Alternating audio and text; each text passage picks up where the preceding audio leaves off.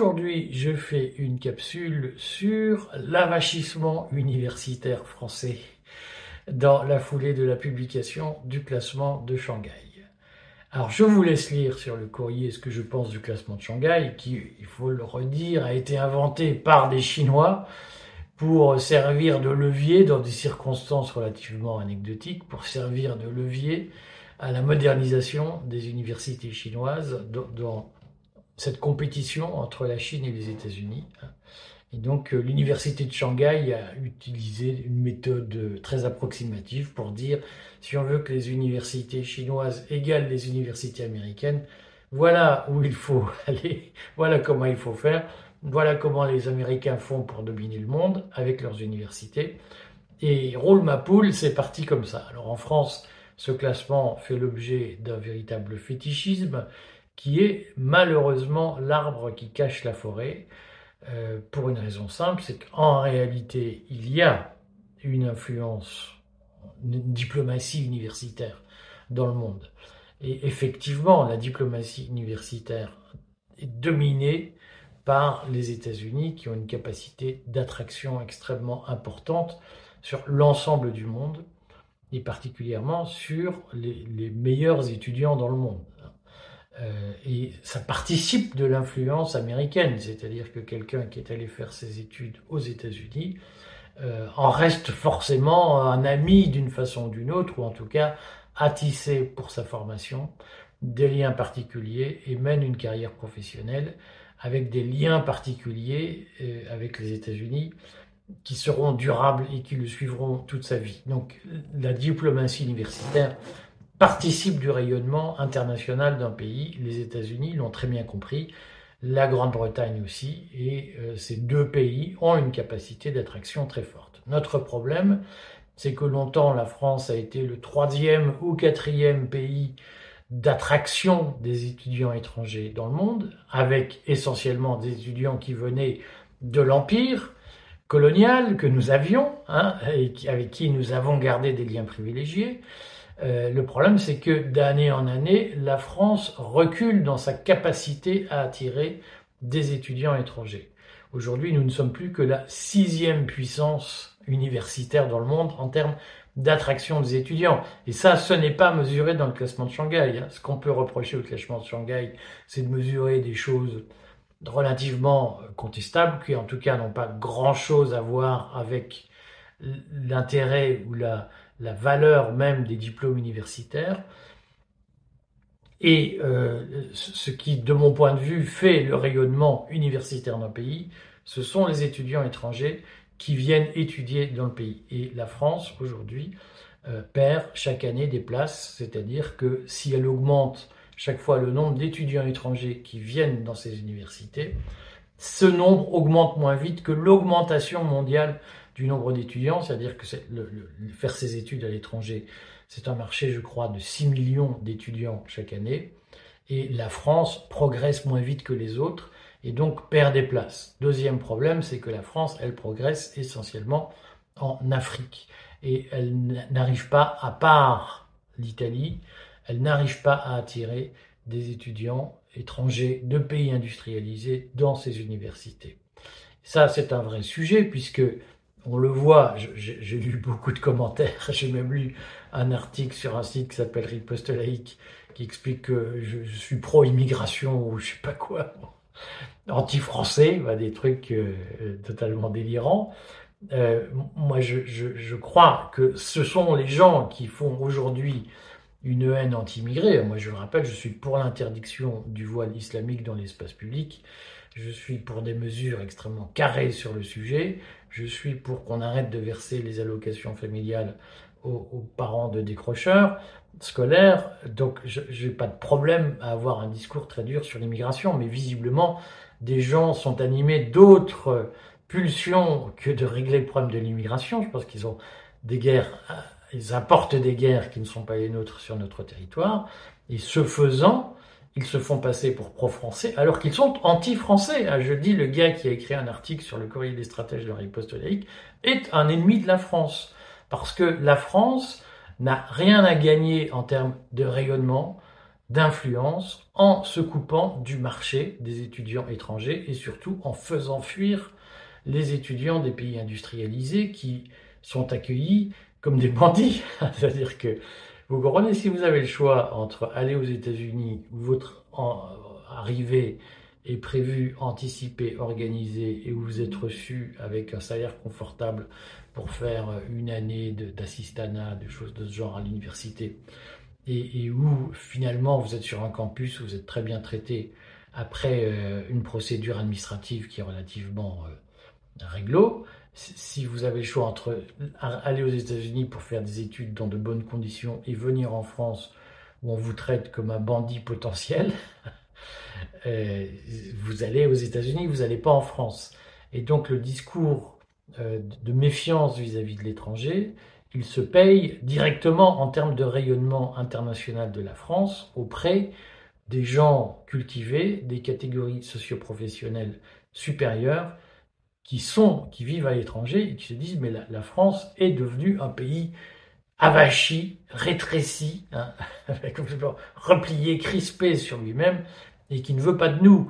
Et on n'a pas envie d'envoyer nos enfants à l'étranger, euh, en France, pour qu'ils passent des heures à la préfecture de police pour s'entendre dire qu'il manque tel tampon sur tel papier, qu'ils n'auront pas leur visa et ou leur titre de séjour provisoire et choses de ce genre.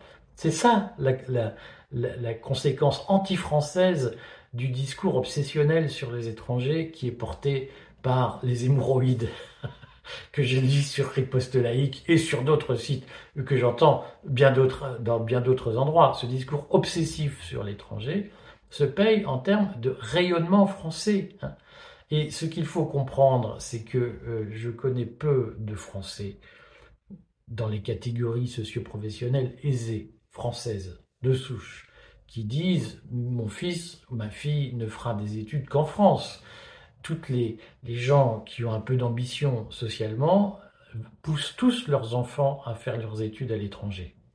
Et il faut comprendre que en ayant un discours extrêmement rétréci sur le sujet, D'abord, nous entrons dans des logiques de représailles, c'est-à-dire que plus nous ferons du protectionnisme universitaire moins nos enfants auront de place à l'étranger, ou plus ce sera difficile de les exporter, car euh, les pays normaux qui pratiquent la solidarité, la solidarité, ce n'est pas l'assistanat. Hein. La solidarité, c'est pas piquer dans la poche des uns pour redonner aux autres. La solidarité, c'est je reçois et donc je donne. Et donc, la solidarité à la française qui consiste à dire, ben, nous, on veut bien envoyer nos enfants dans une université prestigieuse, mais on veut pas que les autres viennent. Euh, ça, c'est pas de la solidarité, c'est du passager clandestin et ce système-là n'a pas d'avenir.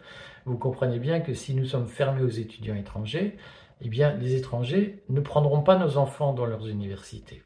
Et nous serons perdants sur les deux tableaux, c'est-à-dire que nous aurons un niveau de formation en France de plus en plus bas, de moins en moins ouvert, et euh, nous, aurons de moins en moins d'étudiants qualifiés qui viendront étudier en France pour relayer ensuite l'influence française. Euh, je voudrais ajouter, puisque j'entends aussi très régulièrement des, discours euh, hallucinants sur les pauvres Français qui sont au bord de l'épuisement tellement ils travaillent, tellement on leur demande d'efforts, hein, tellement le néolibéralisme leur demande des efforts. Il se trouve que moi, je vais raconter quelques souvenirs d'anciens combattants. En l'an 2000, j'ai fait un stage ENA à l'ambassade de France à Athènes, tout à fait instructif. Je me souviens d'avoir discuté avec le nouveau directeur de l'époque de Campus France, qui était chargé d'organiser l'accueil des étudiants étrangers en France et qui disait mais on a un problème, c'est que quand un étudiant arrive en Chine, arrive de Chine, quand un étudiant arrive d'Australie et qu'on lui dit ah mais monsieur, vous arrivez samedi 16h, nous, on est aux 35 heures, donc on recommence à bosser le lundi matin.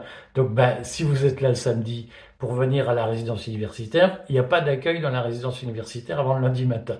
Donc, vous démerdez avec vos valises, vous trouvez un hôtel, on veut pas le savoir. Nous, c'est lundi matin, vendredi soir.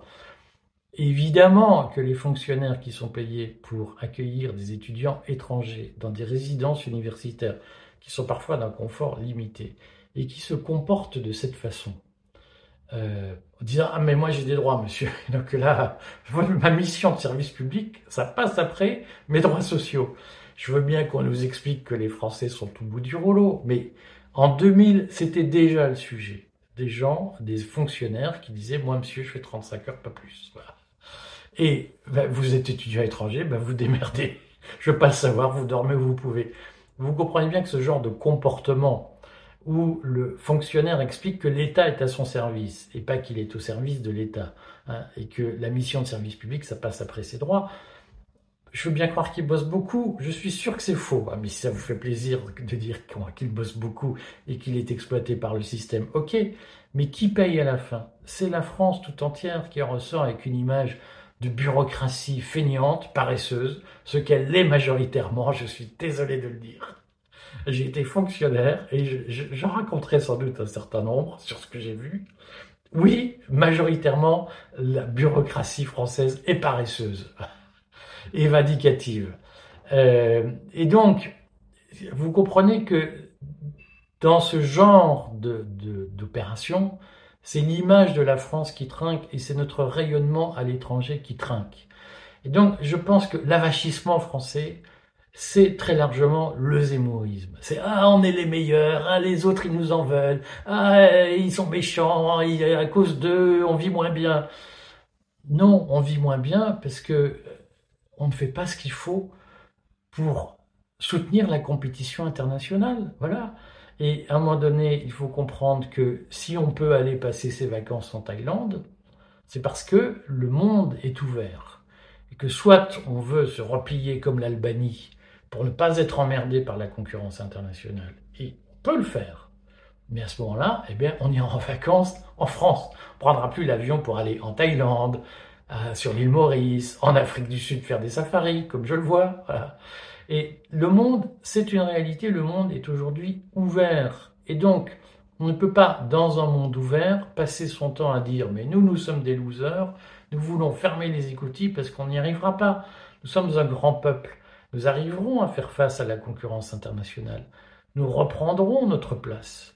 Mais on la reprendra en disant à l'étudiant chinois qui arrive le samedi à 20h à Roissy, Monsieur, on, fait tout ce qu'il faut pour que vous puissiez être installé dès ce soir dans votre chambre. On n'y arrivera pas en disant Nous, on ouvre le lundi matin. C'est ça la triste réalité.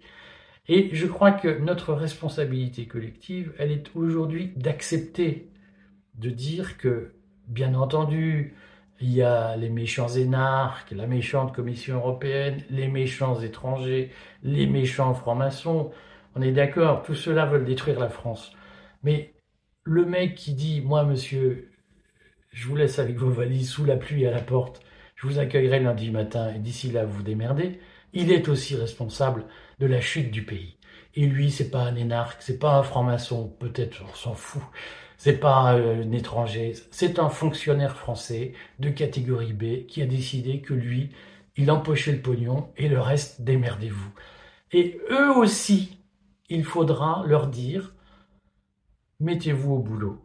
Ces gens-là, ils font partie des 22 millions de Français que, euh, assez justement, euh, euh, Jacqueline Moreau a décrit dans une vidéo, dans une interview que j'ai faite d'elle, disant c'est les gens qui souffrent.